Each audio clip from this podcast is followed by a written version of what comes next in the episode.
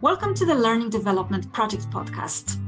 We believe that publication should be the start and not the end of the conversation. Our goal is to open up learning development as a field of academic practice by exploring the ideas that inform it with the people who wrote about them.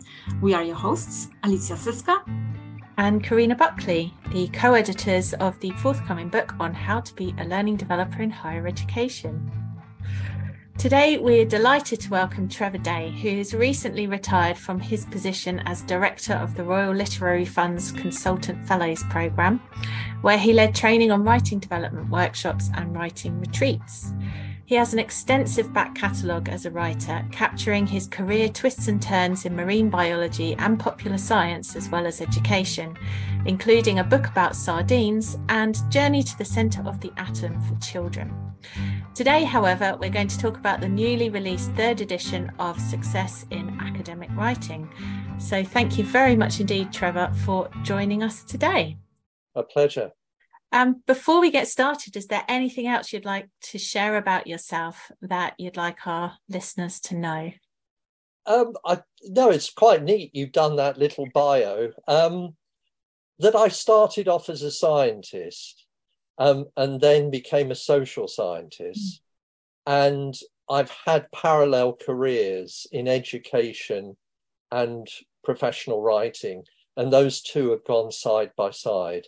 I think that's quite important in terms of mm-hmm. understanding where I'm coming from. Brilliant. Thank you very much. So I, I guess um, I mean I'm intrigued. I did have a little look at sardines online and I was tempted to get it. I may yet. Um, but what's what's the development of your ideas? How did you take this journey? How have you gone from marine biology to leaving that behind despite the parallel paths and getting into writing?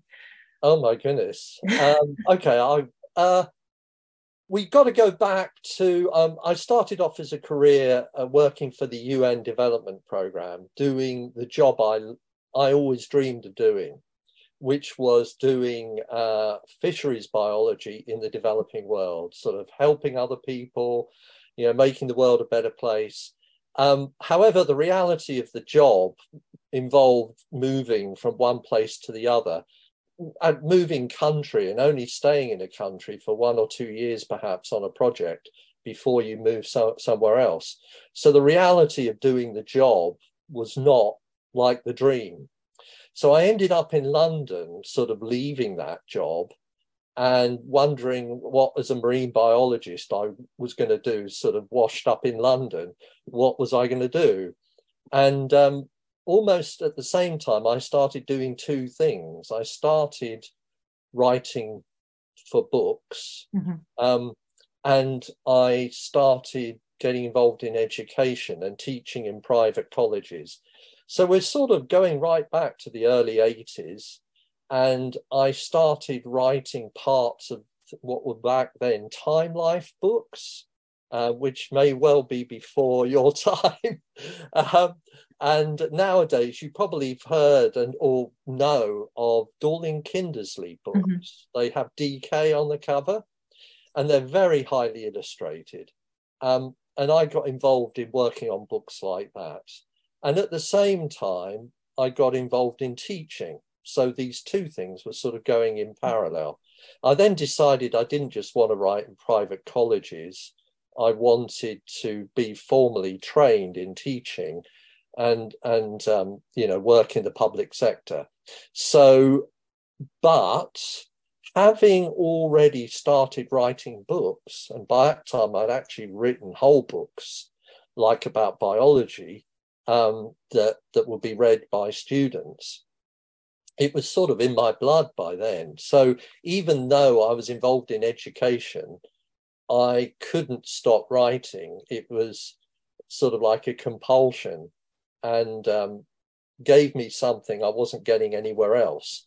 So that sort of carried on throughout my career that I've balanced sort of education and writing, you know, um, and they've gone side by side. And sometimes because of personal circumstances, you know, as your career, your life evolves, things happen. And there have been times when I really had to work mostly from home. So the sort of education side sort of throttled back and I did more writing.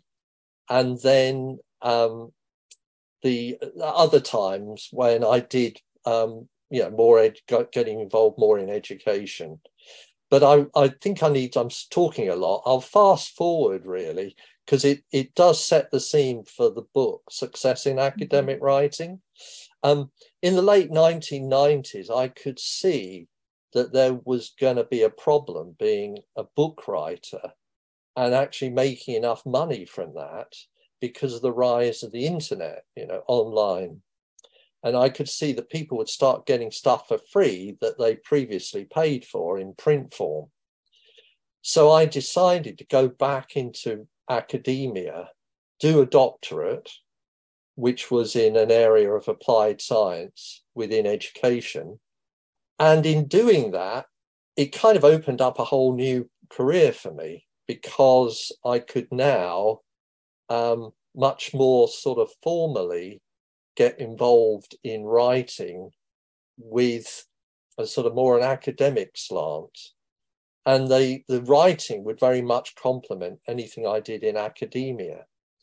And by the and I was doing my PhD part time, and by the end of doing it, um, the the people at the university were saying, well, could you start running these courses? You're a professional writer, you know, could you start mm-hmm. writing courses for doctoral students?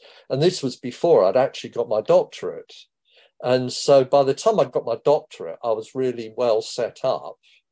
Um, I got uh, involved with the Royal Literary Fund and became a fellow, which meant, as you probably know, you know, really you're a tutor within the university seeing students and staff. Um, and I did that for a few years. And then this is the lead in really to the book we're talking about. so um, then what happened was, I guess, several things came together because I've been a professional writer for like 20 odd years. I'd been a tutor, a Royal Literary Fund fellow for four or five years. Um, and I'd also been involved in um, a, a, group at the Royal Literary Fund to develop new programs. And they wanted me to run a program. Now, at this point, I thought, surely there's a book I can write that's going to bring all this together. The point being, I was used to writing how to books. Know, I've written them on all kinds of things, even magic tricks, you know, um, how to design experiments on all kinds of things, you know, using toilet rolls or whatever is in your home. So I've written lots of how to books, but I wanted to write how to book for students. You know, I wanted something that if they couldn't get to see a learning developer, but had qualms about writing, as many do, um, that was going to be a real friend to them and would help them. There was another reason, though, which was because I was going to run this program for the Royal Literary Fund, I wanted to be sure I was familiar with all aspects of writing. And of course, even if you're a tutor, you know, you may get to see lots of different assignments, but it doesn't mean you get to see them all and it, you know you may have your own strengths and weaknesses and i may be good at some things and not others. So writing a book was going to make sure i was really up to speed. So it kind of came together and there were lots of things i'm very committed about writing and i wanted to make sure those things were in the book. So I think I'll shut up um, and so, I'll probably come back to those things. Yeah. yeah. yeah, Actually, why don't we just stop uh, on these things for for a moment? So, what would you say are the kind of key ingredients of your book that make it different from the because obviously there are lots of books on writing, but your book stands out for particular reasons, and I wonder yeah. where you see those as the kind of key ingredients. Lovely. Um, I think it's very holistic. So mm-hmm. I treat writing very much in the round, everything from how you construct sentences to how you might manage your working space, plan your life, look after yourself, not beat yourself up about mm-hmm. writing, and so on. So I try to cover all the bases. Um, I'm very keen on developing students developing metacognition. Mm. So I'm very keen on getting students to think deeply about what they're doing. So this is why I came up with this sort of I-PACE model, which it draws on the work of other people. It's actually um, Hickman and Jacobson. The model is called I-PACE, which is the mnemonic. I standing for identity, P mm. for purpose, A for audience, C for code, which is really format, structure, and writing style, and E for experience, which is what you're bringing to your writing task. So, what I was trying to do in the book is go, I'm always aware that everything is context related. So, whenever we start talking about writing, we have to think about context. You know, if it, which discipline are we talking about? What approach is being promoted, and one thing and another. But there are things we can talk about at a sort of meta level and that's what I think with the I-PACE model, that it gets you thinking about what you're doing. So when you get a task, rather than, you know, oh dear, it's another writing task and I hate writing, you go, well, okay, what am I trying to do here? And it seems to me it's good to talk about identity because, like it or not, you know, I guess we'd all agree, we'd hope that students do aspire to have some kind of identity within their discipline. You know, I imagine myself as a midwife, or I imagine myself as an architect or an engineer or whatever. And that means something to them. And it's something they're moving towards. So, say by the end of the undergraduate degree, they're going to be in a position, hopefully, to take the next step on that on that journey. Um, so I sort of start with that and go, well, okay, when you're writing this assignment, what are you aspiring to be? You know, mm. and and I get students to think of words to describe it, like, you know, if you're doing a scientific report for a practical, um, so what are you aspiring to be? What's your identity when you write this report? And I get them to come up with words like, you know, guide, clear communicator, whole bunch of other things. But, you know, I then would ask them to translate those into qualities. So, what qualities do you need to express that identity? So, you might get something like, you know, clear, concise, uh, comprehensive, so, you know, that you're good at doing all these different things. And then you can go, well, okay, which, which are you good at? And which are you not so good at? Or you just don't know anything about it yet. So it's almost like a planning tool very early on where they can start to think about what they're aspiring to do, think about the qualities they need, and think about maybe where the gaps are. Mm. Um, so it's all about thinking deeply about the task. Now, me chatting about it has taken a few minutes, you know, um, but you know, it take a, maybe just a, a few minutes for them. And the whole model, you know, the first time they do it, might take, you know, a reasonable amount of time, you know, 20 to 30 minutes. But once they've done it once, you can do it much more quickly in the future. Mm. You know, purpose, I try to think about things in the round, you know. So what was the what was the assessor's purpose in setting this assignment?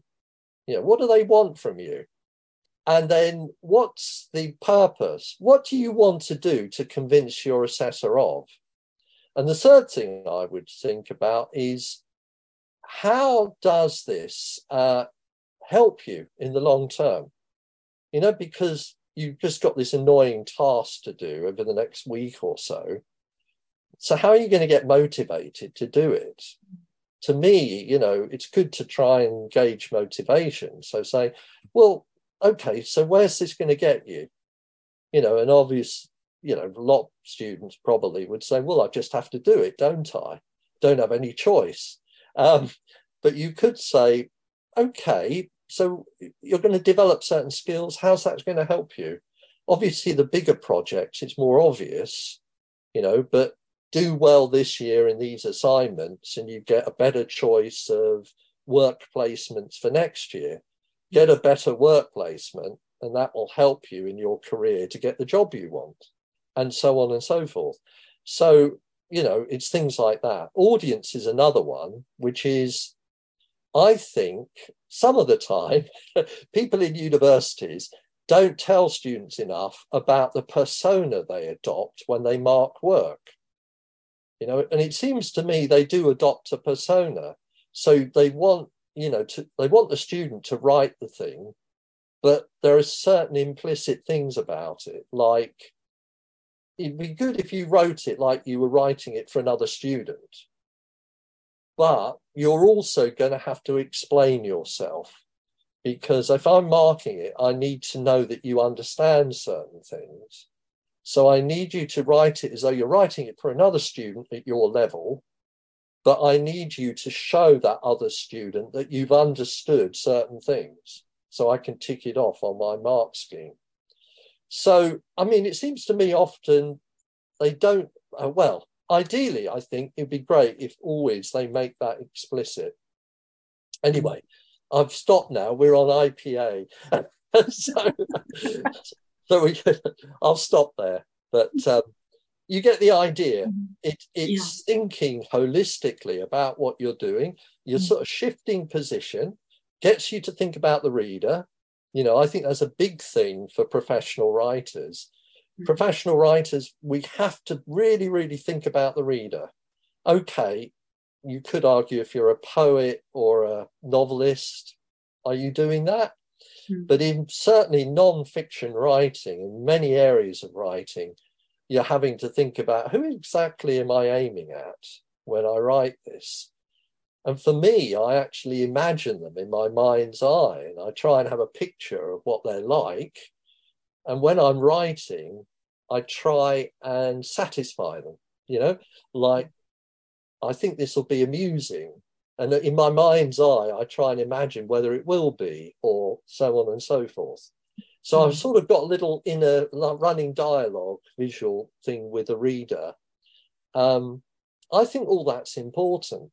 Um, yeah. It's it's what I call and other people have called, as I'm sure you've come across, sort of writing in the bones, where you've thought so much about deeply about what you're doing and who you're writing it for, so what your purpose is and who you're writing it for, that it kind of goes into your bones. Mm. You don't have to keep stopping and thinking about what you're doing. You you've absorbed that and now you're writing to meet those things. Mm. And it kind of brings it back to identity, right? Because once it's in your bones, it's become mm. part of your identity. And I think I found this element particularly compelling in your mnemonic because I mean, both of us, Carina and I, we are very much interested in how writing develops identity and how writing is um, informed by identity and all these connections. And here, when it comes to um, emphasizing this element with the students, it seems that it's also it would be a, a big motivator for students to um, to approach writing differently to change maybe their relationship with writing as well and and um, well understand it better and feel differently about it um, so that that felt to me like a very important aspect um, of of that model and mm. as a learning developer myself i found compelled to change some aspects of how I talk to students about writing and incorporate that uh, element. So would you would you say that this is one of the tools for learning developers that they can use from the book? Um, and if so, which other aspects would you really like to draw our attention to? Wow. Okay. Okay. Good. um, yeah, as you know, it, it was written for students. It was primarily written for undergraduates and taught postgraduates. But the one thing that surprised me and been rather delightful is the feedback I've had from learning developers, for example, and academics. And they say, well, actually, the things you've raised here were relevant to us in our practice too. So um, that's been really pleasing. Um, wow. Uh, okay. I I'm thinking of things like we talk about metacognition and deep learning. In the book, uh, what I'm trying to do, it, it comes back. I'm going to spin off on a sidetrack in a moment, but it's a bit like trying to have a sort of Socratic dialogue with a student. You know, a student comes to you and they have a problem, and the easy thing, of course, and I know this myself, is say, well, what you need to do is X, you know, it's obvious, isn't it? Or this is the best way to do it. Or look, everybody, or most people do it this way. But, you know, that's not, probably not going to make any difference to them.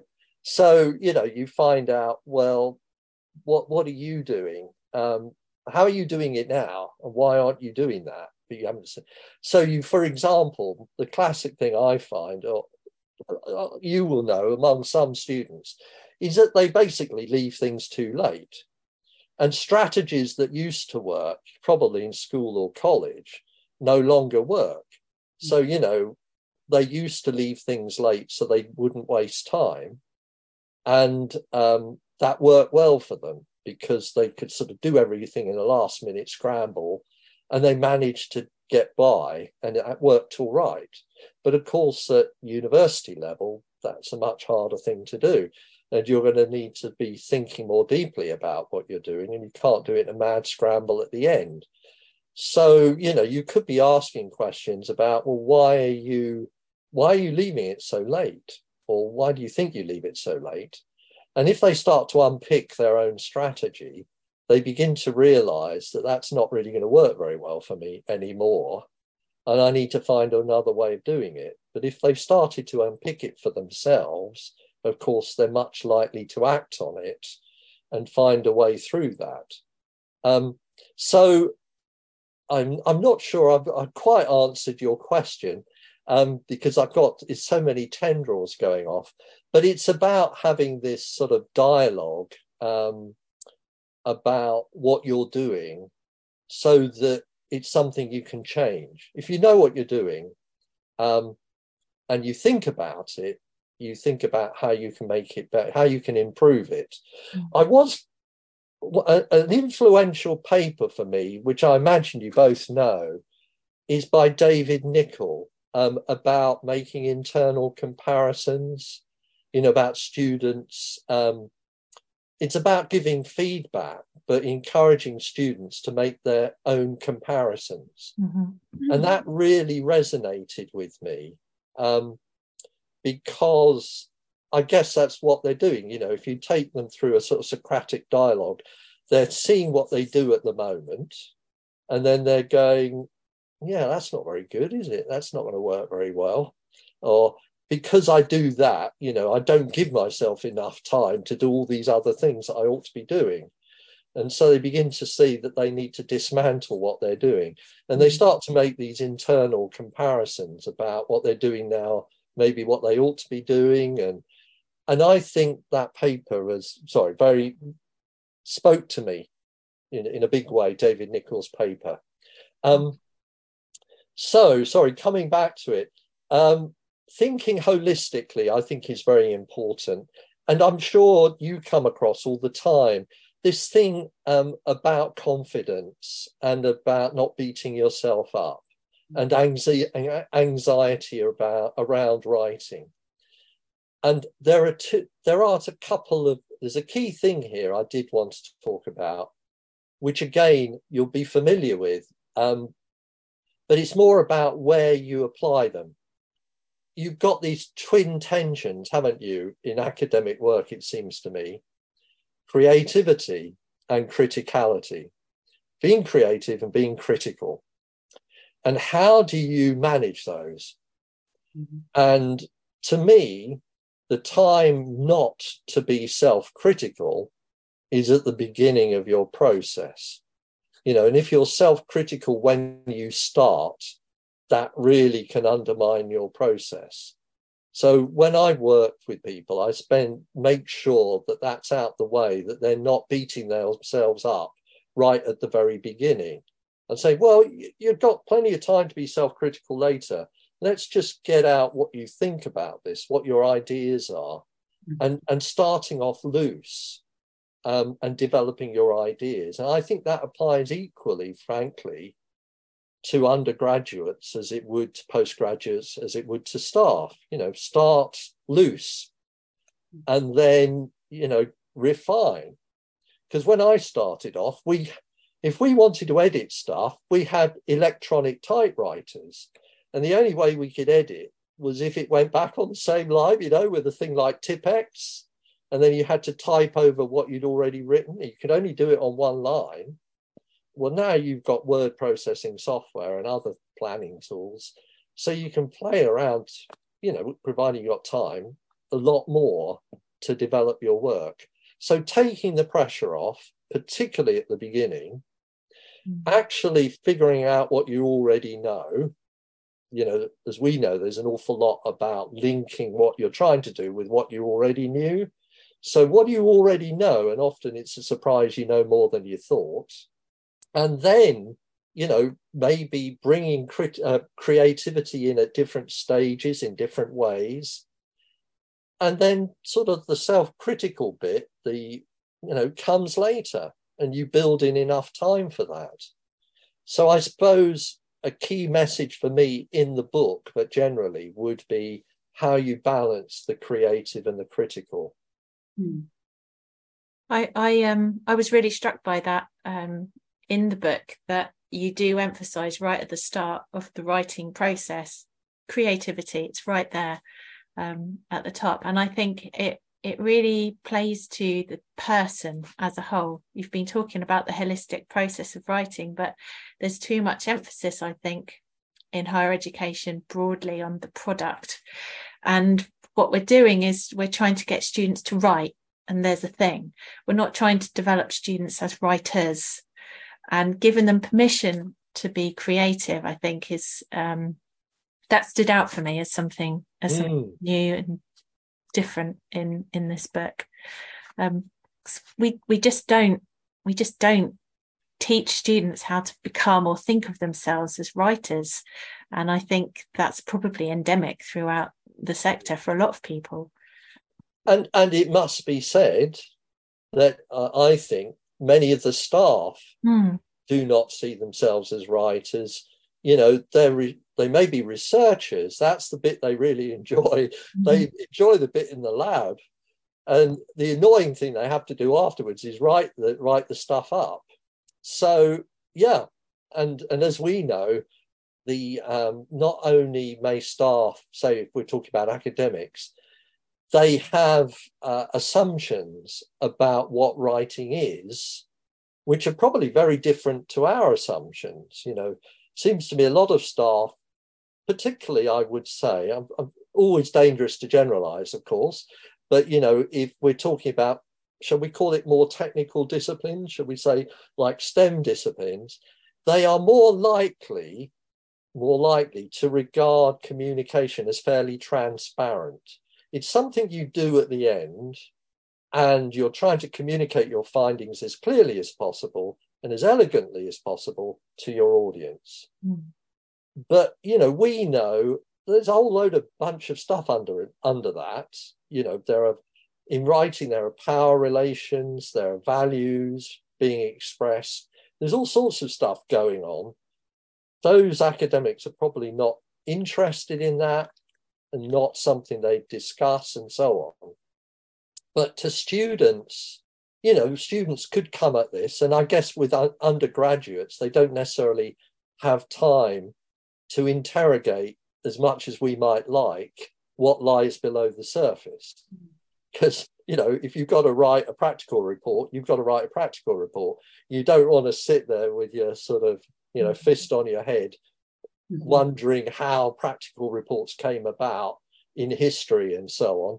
Uh, you just want to get it done well. um, but it, it it would help, I think, if if staff and also just knew more about writing and about communicating about writing, because you know it also seems to me lots of staff just have opinions about writing. you know, whether they like commas or whether they like dashes or whether they like parentheses. Whereas a lot of the time, that's just to me personal preference.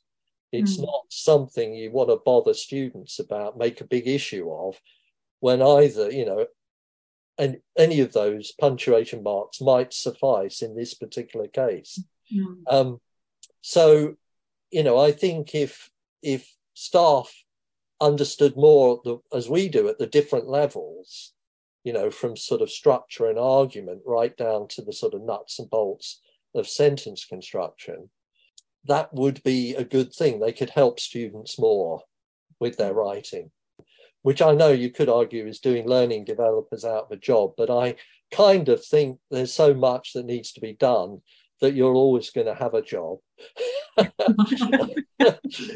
Very Even true. if it's helping those academics do their job better. Uh, yeah, yeah. yeah. I mean, the more people can be engaged in that process of developing students' writing, probably the better because we will always approach it from different angles. And even us as learning developers, if we get one session only with a cohort of students per year, um, I mean, where do you even start? What do you actually focus on? Do you focus on the process? Do you focus on the product? Sometimes students just want a very quick recipe for success in, in writing, right? And they don't even, yeah. they, they, they say very openly, sorry, I don't have time to think about it. I just need to write this assessment. Can you help me right and and and so actually there is an element of luxury uh, in in thinking about what writing really means to us and how it's uh, part of who we are and how we can develop better. And same goes for for staff, which is the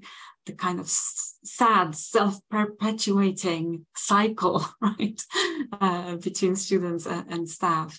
But uh, this is why we're doing what we're doing here because we feel it's it's worth spending that time to to think about writing and and and you, I think it was Carina. I think it was you that said this was about you know process rather mm-hmm. than product. Mm-hmm. That you know often staff in departments are worried about they're getting the product, mm-hmm. and they mm. don't really know what student processes are.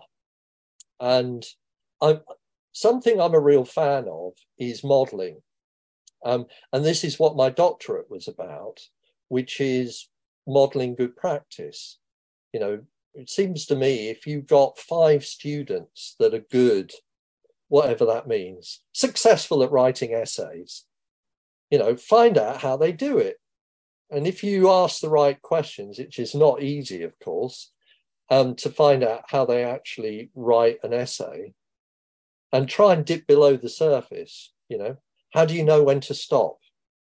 Hmm. How do you know when you've done enough and you can submit it?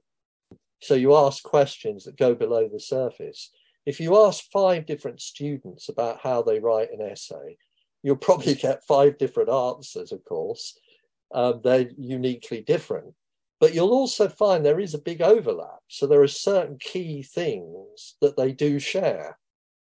And I think sharing that with students is really useful, you know, saying, so these successful, however, you know, students they share these things in common, but have you noticed in detail they do it all differently? And that's quite nice to see where you've got a sense of conformity, where you agree and do it.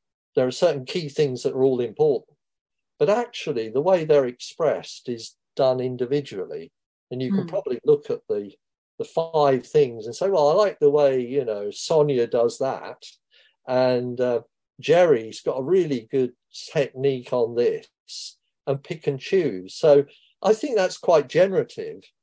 And it's all really coming from the students. Yeah. And, and that will be a revolution, a, revelation to staff because uh, it seems to me for many staff because they're they know students somehow do something and pop out with a product, but they don't actually know what, how they do it. And it seems to me if you want to help people do do something. We were talking about this, you know, writing. If you want to help them write, you've got to be talking about process. Mm. I wonder if this is the answer because you've um, obviously expanded in in this new edition um, discussions around academic integrity and things like that. And if we help students understand their process better, and why they're doing something and what they can put of themselves into it is that is that the answer do you think ultimately to issues around academic integrity yeah i think the the other thing is of course i'm a fan of making the implicit explicit which is why i you know i'm really happy with people using exemplars mm-hmm. so in an ideal world i would even say somebody's, you know, these students are in the first year, they've got to do this task. So how are they going to do it? You know, they don't know really what they're doing yet. I would be a fan, frankly, of giving them exemplars on a sort of spectrum from mm. these not so good, this is pretty darn good, and and the range, and even let them work out what the range is, you know, which one's best, you know or just give them three, which is the best one, which is not so good, and which would lie in the middle. Mm. Let them work that out. And then they get to see what they're trying to do and what are the things that make the work not as good and so on. It's not identical to the task they're going to do, but it's something like it. Mm. And hopefully they can transfer learning from that to doing the task themselves, which is hmm. much better than going sort of blind into it and and of course as a professional writer you know if you're going to write a book you need to know what the other books look like that that publisher has published you know i'm mm-hmm. sure for your upcoming book. I, I don't know if it fits in a series but if it does fit in a series you know you'd obviously want to know where the other books in the series what they're like. Yeah. Absolutely.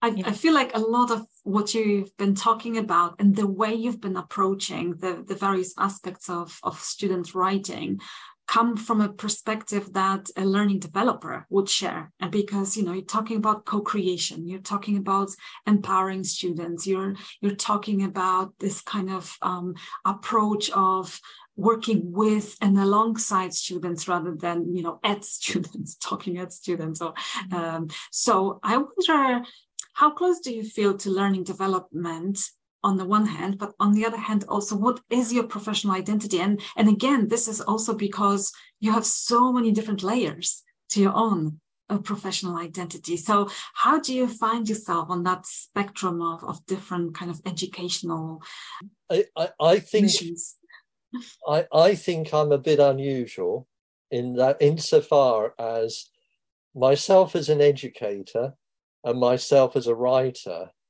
developed alongside one another. And I do actually talk about both those identities, and somehow or other, they coalesce somehow, mm. but I don't wouldn't probably be able to easily say how. But l- let me give an example. So I think I'm unusual, and I think I for various reasons, I've been in my career, I've been involved in things like counseling. So I've got a sort of psychological background as well, which I think helps with the learning development side of things. Mm-hmm. You know, you're you're thinking about a student holistically and thinking about what they think and feel and so on. I did want to just come back to this thing about um, the professional writing side it, it's quite interesting because um, the program that I was director of, essentially what we were doing was training professional writers to work in universities to run workshops, writing retreats, variety of activities. And in a sense, where at least some of the authors were coming from initially was they're, they're a sort of product themselves they've got some sort of identity in the world. They're known as a novelist or a poet or a biographer, you know, or a science journalist or something. So they've got a sort of writing identity. And of course, they get invited to things like literature festivals to expound about their book and about themselves as writers. And in the training, what I was very keen on was moving them away from that mm. to yeah but what matters actually is the student learning that's that's actually what matters or the staff member what are they going to learn after your session, they may have been wowed by you, entertained by you, but have they actually learned anything? Hmm. So over the course of nine months, we did a training um, that was you know based on the sort of framework standards of a few years ago, and um, what we're really trying to do is to shift them from thinking about themselves to thinking about the student and trying to work out what, what are you going to do in this session in terms of activities to help the student learn. And so our training was very sort of 360 degree feedback training. So students would give feedback, observers would give feedback, the client who'd invited them into the university would give feedback. And so they're getting loads and loads of feedback, and they're also observing each other run workshops. So over nine months, they could shift a lot and they can mm. shift from, you know, being worried about how they come across a, a literature festival to how the heck am I going to help help these students grapple with this assignment? But the interesting thing is when we did a bit of research about these consultant fellows, you know, basically they would say, I'm a writer first and foremost, and anything else is afterwards. Mm-hmm. Yeah. I'm a learning developer or writing developer second. You know, my primary identify uh, identity is as a writer. Mm-hmm. I don't think that's the case for me because I think they grew at the same time. So I mm-hmm. hope that finds expression in the book. Yeah. Mm. Uh, to uh, flip it a little bit on its head, um, how important do you think writing is in terms of being a learning developer? So, how important is it that learning developers would actually write and publish as well, rather than just uh, work with students on their own learning? Well, I think you two have already written about this and your sort of liberatory practice and so on. And I'm right with you. Um, I, I, think it's problematic um, helping students do something that you don't do yourself. And so you are trying to do it at several, uh, at least a couple of stages removed from the experience. So I think in an ideal world that learning developers should, if they're going to be talking about writing, they should be writing. Mm. Obviously, they already do write a lot. I presumably they do write quite a lot, but they should uh, definitely be encouraged to do more writing. And yes, they could write and be published, Although ultimately, of course, what we're talking about is the writing they would do in learning development to be published, get papers published, is not the same kind of writing that they're probably the mm-hmm. students are going to be doing. Mm-hmm. But there's going to be loads of transferable skills mm-hmm. from this other form of writing that they can bring back to their work with students. Although, again, hopefully, very much aware that, you know, your liberatory writing practice you use in learning development and publishing won't necessarily sit very well with your science student that's just trying to get their uh, you know practice report or, or practical report written. Um, but definitely I, I, agree with you um, as much as possible and that was another reason for me writing the book. You know if i'm going to write this book that's all about writing and i'm trying to do it from beginning to end holistically you know i had to do a lot of work myself. You know i hadn't when i wrote the book i hadn't done a poster in can't even remember when years ago. So if i'm telling students how to design a poster you know i had to talk to lots of people students and staff about how the heck, you know, in modern day, you design a poster. So I had to do a lot of that legwork and mm. actually go to them. I didn't really have the luxury. I'm trying to think if I actually I have done posters since. So I have done some posters. Mm. Um, and collaborative collaboratively done posters with other people. Yeah, I think that's really important. It I didn't want the book to be about theory. I want the book to be about practice while also not being about just the nuts and bolts Mm-hmm. to operate at a much deeper level as well. Mhm. Yeah. Well, as you say at the beginning, it, writing is is for learning. One of the key benefits of writing is to learn. So it sounds like in writing this book, you've also learned a lot about writing. Uh, indeed. Yeah, absolutely. Mm. Um, I mean, I had that iPace model in mind before I wrote the book, Mm. but yes, there were definitely things, and you know, the experiential learning cycle. I, I quite like it. You know, it, it kind of regards a learning process a bit like an experiment. You know, you Mhm. try and do something, and then you're going to learn from it in a cycle, and learn from it, and then apply that to something the next time you do something similar. I kind of quite like that experiential learning cycle. And, you know, that was really reinforced when I wrote the book. So when I wrote the book, it was also a test of do these things hang together? You know, do I believe this stuff? But actually, when I get to test it out, it, it falls down. And gradually, I was able to test it and feel pretty happy about it. You know, it mm-hmm. feels like it does hang together. Well, um, before, because I really am tempted to just dive into a little bit more uh, into writing itself, but just before we move move on to that, when you speak about learning development, um, it just comes out so naturally. Like you completely understand what learning development is and you know you're you have that awareness of, of the field and what we do etc and it's actually quite rare for us as a professional experience to you know hear people uh, with this kind of level of, of engagement and understanding of learning development. And i was just wondering you know why do you think that is? And what can we do? And how can we become a little bit more of a household name or more familiar uh, within the context of universities? I'm not even talking about outside universities but within universities to to be more recognized as a field and to to feel a little bit more um, maybe not even appreciated but but but needed even. Wow, that's a that's a biggie. I I guess I would, off the top of my head, I would say, you know, where where are the gaps? Where are the things that are not being addressed within, say, departments, of specific department, and and what can you bring to bear to help with that?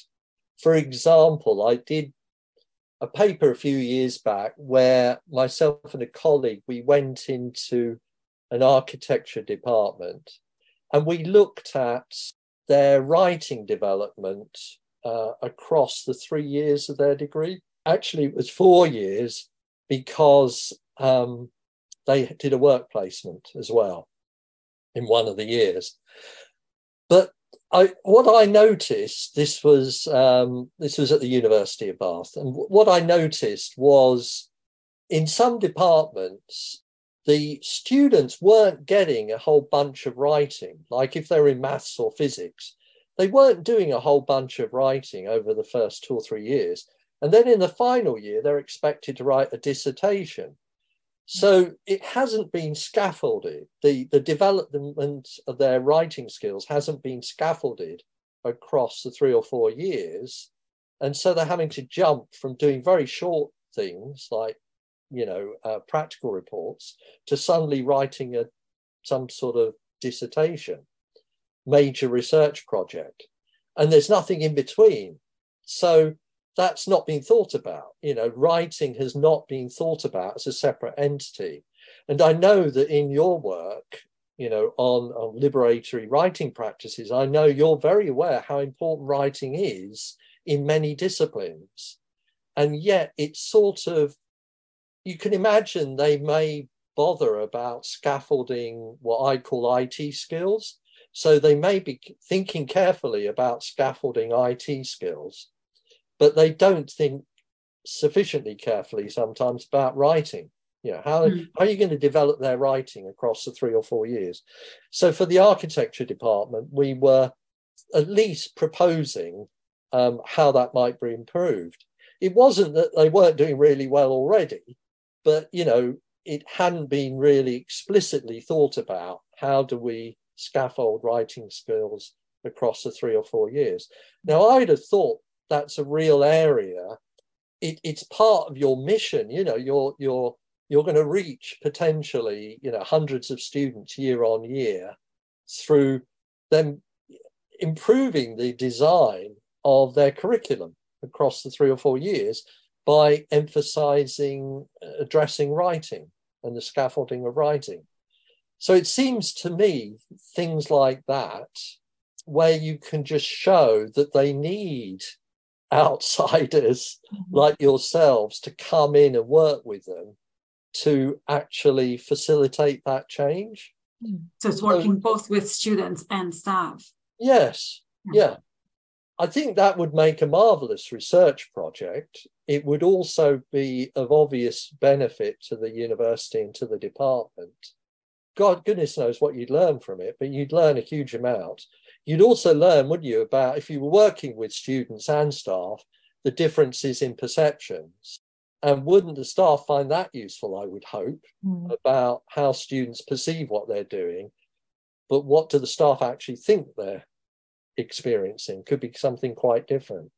Yeah. Um, sorry, that's just an example, but it, it, that to me would be quite tangible mm. and sellable, sellable, and then um, that's something you could do for other departments. Is transferable. Mm. Um, it's holistic, and I would imagine, you know, it would be hard to think it wouldn't result in something better a better experience, certainly for the students, I would have thought. Yeah, it's having that greater visibility and using that to act as a kind of linchpin between these two groups of people. Yeah, through writing as well. I mean, when I was at Bath, I was really lucky because I managed to um, get sort of learning development grants to do not not the projects weren't anywhere near as big as what we've just talked about, but you could do little projects. Often at the time, it was about online learning, mm. and you get you know a few thousand, a few thousand, ten thousand pounds, twelve thousand pounds, a little bit of money to do something, and then engage lots of lots of staff uh, and engage students as well, and develop resources, for example. So you know, surely there's anyway. I'm I'm suggesting there might be money around to do that and um, you know, actually achieve something quite special. Mm. I think there's been several call to arms in this conversation so far for learning developers. So I hope everybody is taking notes and attention and feeling motivated by this because I know I am. um, I, have got to throw in a reality check here, of course. You know, it's nice that you're, what you're hearing from me talking today is sort of what I believe and what I seek to practice. But you can't always do it. You know, sometimes you've just got to be ruthlessly pragmatic and say, you know, we don't have time to do this. So the, the best and quickest way I can deal with this problem is to do it this way. Mm-hmm. But what I've tried to get across is, you know, given the, you know, the, the best approach for me would be this. Mm-hmm. Yeah. Embedded, holistic, encouraging deep thinking, encouraging metacognition, and dealing with the affective, you know, how students feel. Mm. These are extremely important takeaways from your book. So thank you for inadvertently summarizing it without us even asking for that. Mm. but uh, this would be a great moment to just come back uh, to the pleasures and pains of writing and what it means to you. Because obviously you do i mean you didn't say it's your first identity but it is your identity you're a writer. Um, so how do you feel about writing? What does it mean to you? It's that's a hard i find that hard to answer. It i would say the word that came to mind was it's a compulsion. So i feel it's something that is an expression of me that I have I have to express in some way. It's an outlet. Um, I can't help myself, in a sense. Um, so, you know, and I love the written word. I mean, I didn't come to this originally. You know, I'm not sure. I, I used to think when I was young you know, I there were certain writers I loved. You know, I loved George Orwell, um, his books. Um, I used to read a lot of science fiction, and I loved the stories that were being told, the ideas that were being generated. You know, visionary ideas. Um, gosh, isn't this exciting? And you can read this book anywhere, can take it with you anywhere, um, and you go to another world. Isn't this marvelous? But I didn't think I would end up being a writer. So it's rather strange that somehow I did. But once I started doing it, it became more compulsive. So even now, you know, I don't, you know, realistically, it's harder to, if you're a, a professional writer and that's how you make your money, that's very difficult now. Mm. You know, that's why I was running this program for the Royal Literary Fund because these were very successful professional writers. Um, but it's hard to make a living. You know, if you've got family and you're trying to bring in income and um, pay a mortgage, it's quite hard to do that as a writer and relying mm. on that income. And you can do other things, of course, that bring in additional income. And, you know, working in universities would be one of those things. So I'm not sure how I'm answering you. It's a compulsion. Now I've sort of retired formally. You know, I still do things. I still get asked to do things that are sort of vaguely to do with academia. Um, but I've I've moved on to writing poetry. So, you know, to me, that's an area of expression that, that I haven't explored yet. Hmm. And so you know, I've always had a background in um, conservation, environmental conservation, particularly marine conservation. And so I write poetry now that is, um, you know, trying to express that something about me in those forms of writing. And the Sardine book was actually an expression of that because it's a bit like everything you wanted to know about the sardine but underneath it was a hidden agenda, which is basically, you know, there's this familiar fish that you know about. I'm going to tell you all these things you didn't know. And underneath it all is a conservation message. Mm-hmm. So I want to sneak in. So by I'm not going to hit you over the head with it, but by the end of the book, hopefully you've been convinced that you you it would be good to think more deeply about what's going on in the ocean, you know. Mm-hmm. Um, and I've got bits in the book. And, and it was a challenge for me. The other thing about writing, it's always challenging. Mm-hmm. Um, all my colleagues that are professional writers, frankly, the reason we keep doing it is because it's endlessly challenging. If it's just going through the paces again, then I'll move on to some different kind of writing. When I wrote the Sardine book, it combined uh, personal narrative so I talked about, you know, what it's like to dive next to a ball of sardines when they're being attacked by sharks. So I could write about that. You know, I'm in the event, it's happening in front of me, I'm writing about it. And at the same time, the next page, I'll be sort of more scholarly. It's a sort of readable book, but it's quite scholarly underneath it as well. Um, and I wanted to combine those different elements. So I wanted to challenge myself, mm. and that continues. So I think we, you know, we continue to be writers because we find it endlessly challenging. And I'm imagining for you two, mm. that's that's the same for you. You know, you're you're learning all the time, and you're moving into new areas of expression, and you can mm. see yourself carrying on doing that yeah getting nods they don't they're not coming out on the audio but uh, it sounds like you agree it's beautifully expressed as well yeah um, yeah. No, it's true. I th- I think the challenge. I'd agree with you. The challenge is the enjoyable part because then there's the satisfaction of the job done at the end, and you can look back and you you see what you've produced, knowing the challenge that you went through to accomplish it. For those people who see the challenge and run, what advice would you give them to stay with it, to overcome it, to get started, even? Well, again, I think you two are very familiar with this, but but it's um, you know it's about leaning on others and working with others, Um, it's uh, you know there is a lot we have nowadays that we didn't have two decades ago. There are lots of tools that can help you with your writing. You know, so if you've got, you know, if you've got dyslexia or whatever, you've got some issue. There's lots of things to help you. Um, there's Grammarly and all kinds of other mm-hmm. things that can help you. It's not the end in itself. There are other people that can help you. Um, and talking it through with others and, and literally talking through the challenges you're experiencing.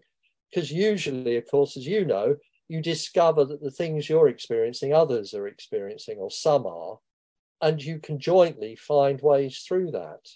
And I think you've hit on it. You see, the problem is, I think a lot of people have ended up labeling for whatever reason, I'm not good at writing, or I find it really difficult and I don't enjoy it. Mm-hmm. Well, you've got to do it. So, what can you do? How can you find ways around those things? What can you do to make it as enjoyable as possible? You know, if I was talking to an engineer and they were having to write something and they say, I've never been much good at writing. That's how I ended up as an engineer because, you know, I can use maths or I can draw pictures. I don't really need to write very much.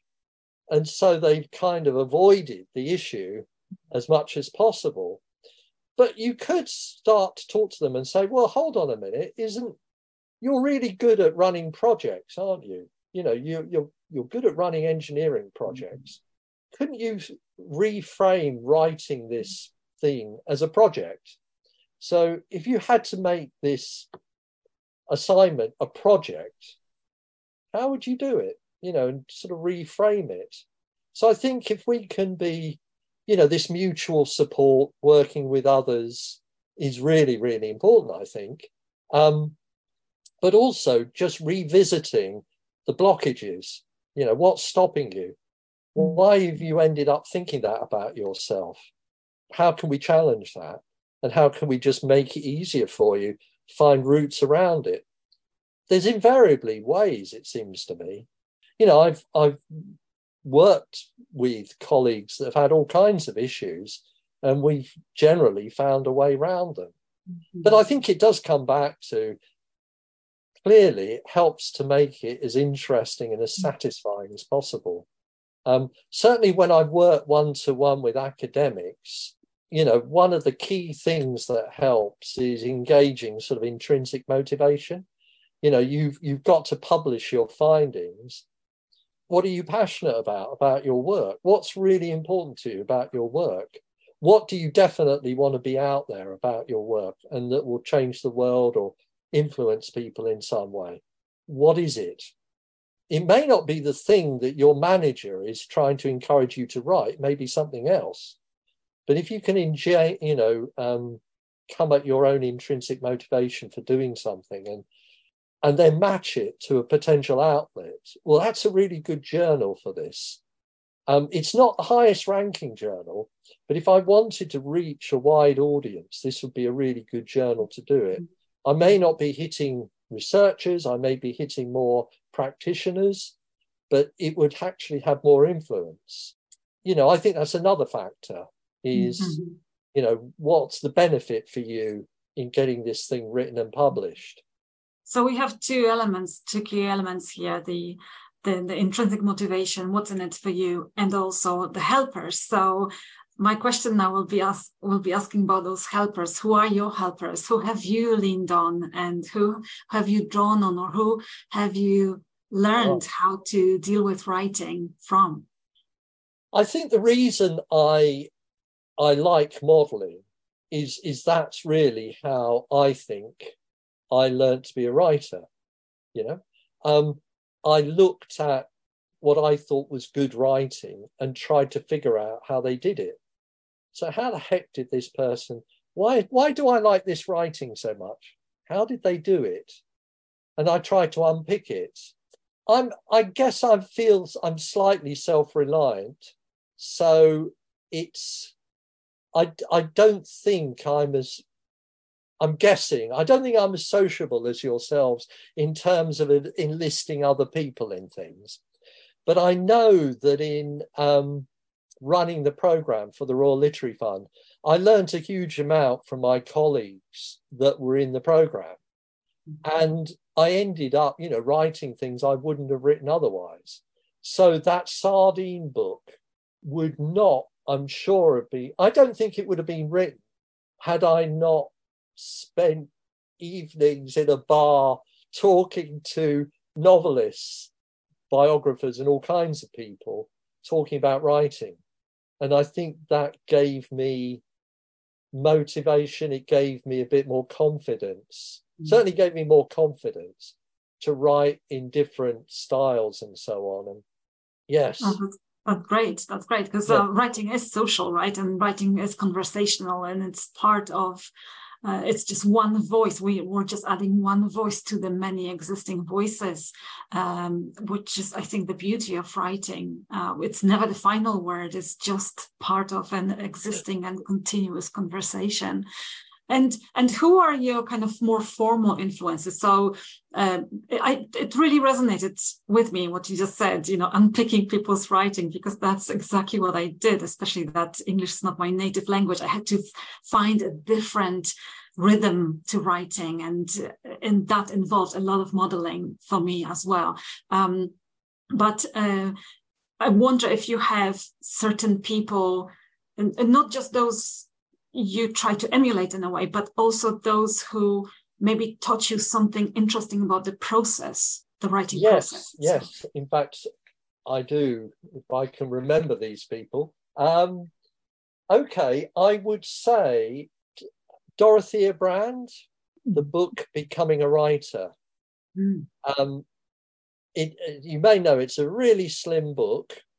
I wouldn't necessarily expect people to read it, although if they got hold of it, they would read it really quickly. But it, it really crystallized for me this um, tension between the creative and the critical. Um, and then people like Peter Elbow have mm-hmm. gone on and written more about that, I think.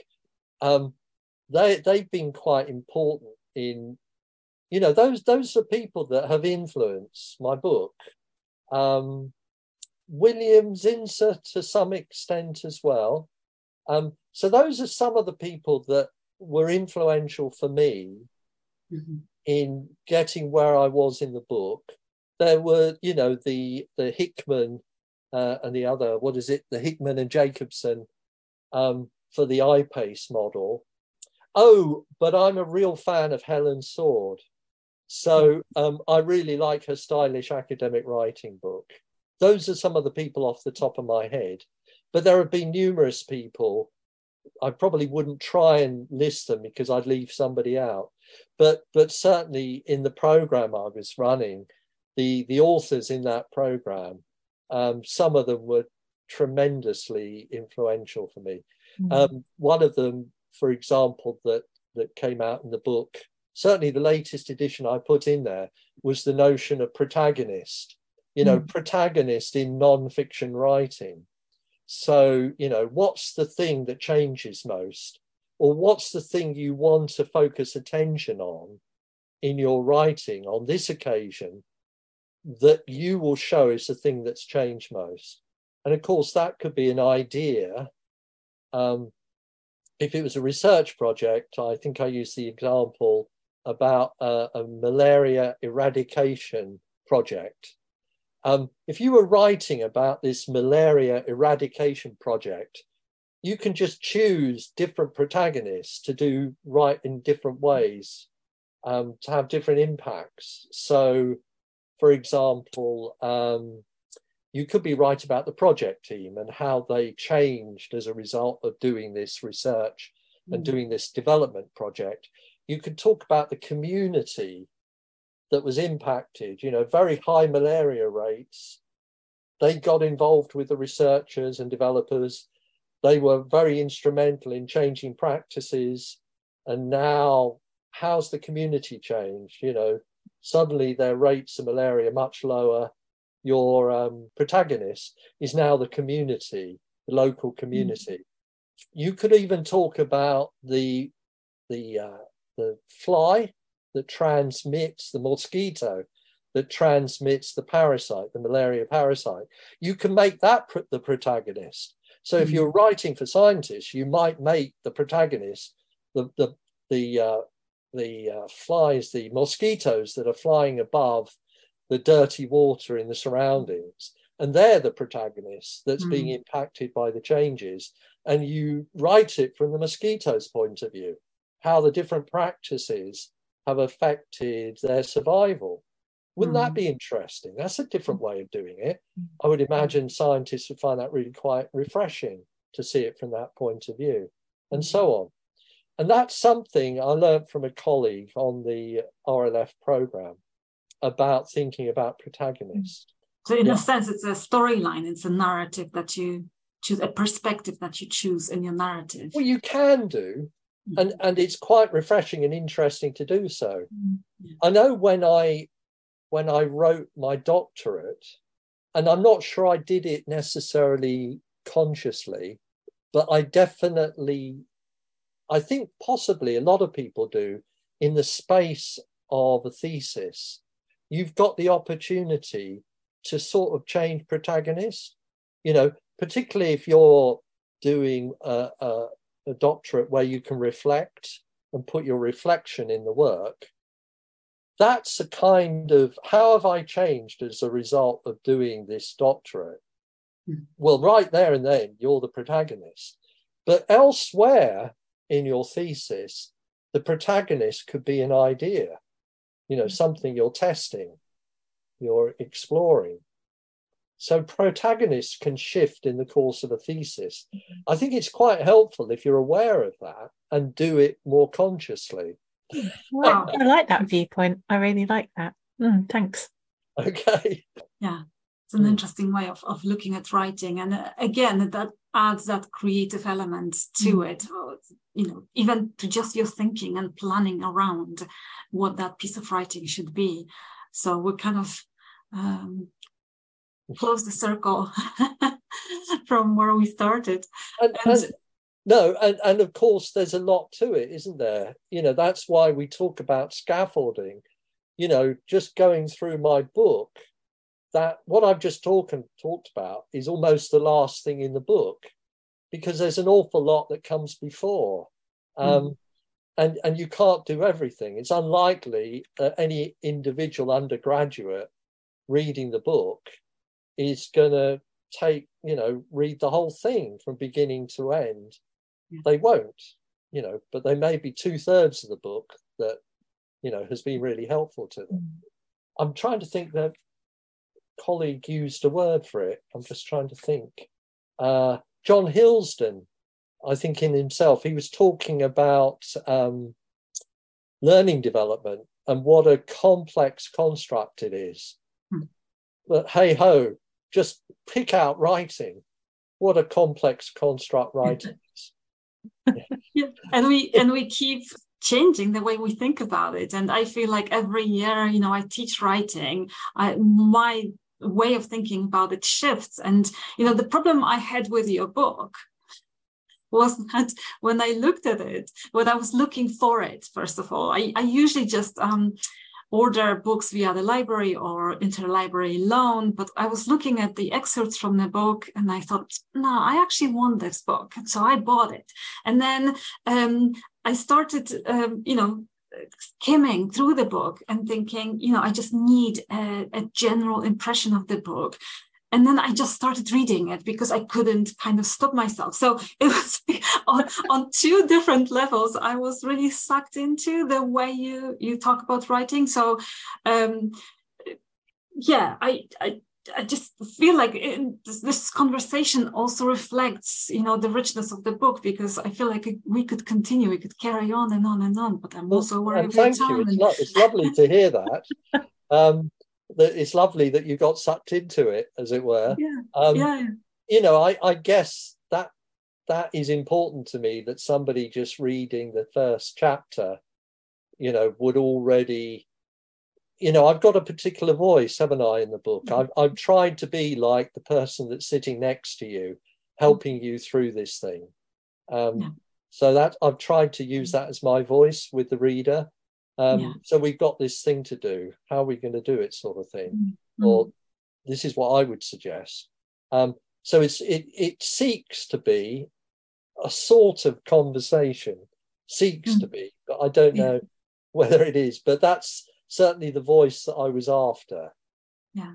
It is, and also I feel that it's it models a particular voice that we can adopt with our students when talking to them about writing. Because again, you know, when you when you are faced with a group of students with a huge range of abilities, from those who are really strong at writing to those who really, really struggle with writing, it's it's quite a challenge to find the voice that will work for all of them and will address their needs without patronizing them or without being too implicit and how to you know uh, kind of unpeel all these layers of com- complexities involved in, in writing. So I think that the voice you adopt in the book, I think it's probably what really captured my imagination as a as a practitioner as well, thinking, hmm, okay, there are some other ways I could talk about this particular issue or that particular issue. And and so I, I find found it quite inspirational. So I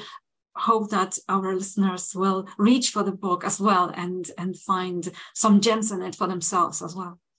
Thank you very much. That's really lovely to hear. Is there anything that we haven't asked you? Because we asked so many things, and but maybe you hoped that we. I, I mean, I haven't talked about, for example, artificial intelligence and you know the challenges for learning developers now, which I I just see getting bigger and bigger. But it's still about messages we did talk about. So if we were talking about artificial intelligence, you know, um, and the use of Chat GPT, I, I'd be going, yeah, well, the problem with that is it could just really undermine your creativity and criticality. So you could use it as a useful tool, but it could really undermine what you're doing. And if somebody, to me, if somebody's using a tool like that at the beginning of doing a task, then they're not drawing upon their own experience. They're not drawing upon their own creativity. They're just getting something from somewhere else and pulling it in because it's quick and easy. But that will shape everything that follows. You know, I have big concerns about that. Mm. It, it could be a useful tool, but you can just, I can just imagine how people might be using it in the in the early days, and it's um, it's going to become an impediment to Mhm. you know developing your own thinking. No, thanks very much. I think we're definitely going to need to talk about artificial intelligence um, in more detail at some point on the podcast. But um, yeah, thanks for raising that. It's um, Yeah.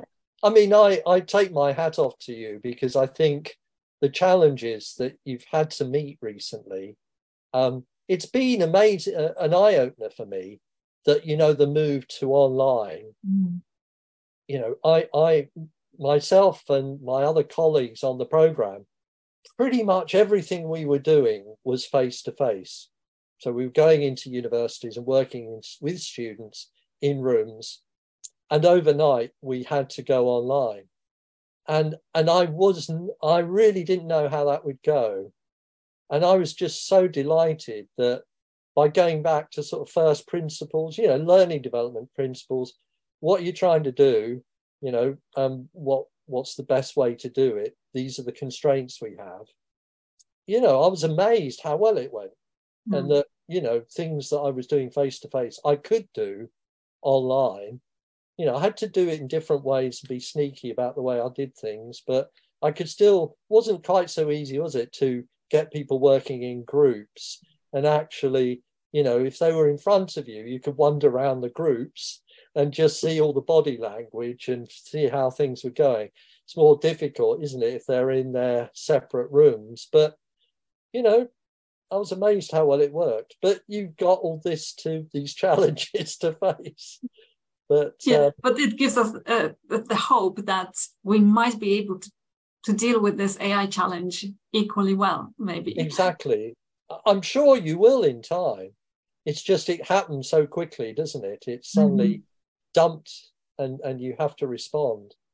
And I guess we can always say, can't we, with these things, these challenges that we now have, um, they're just opportunities.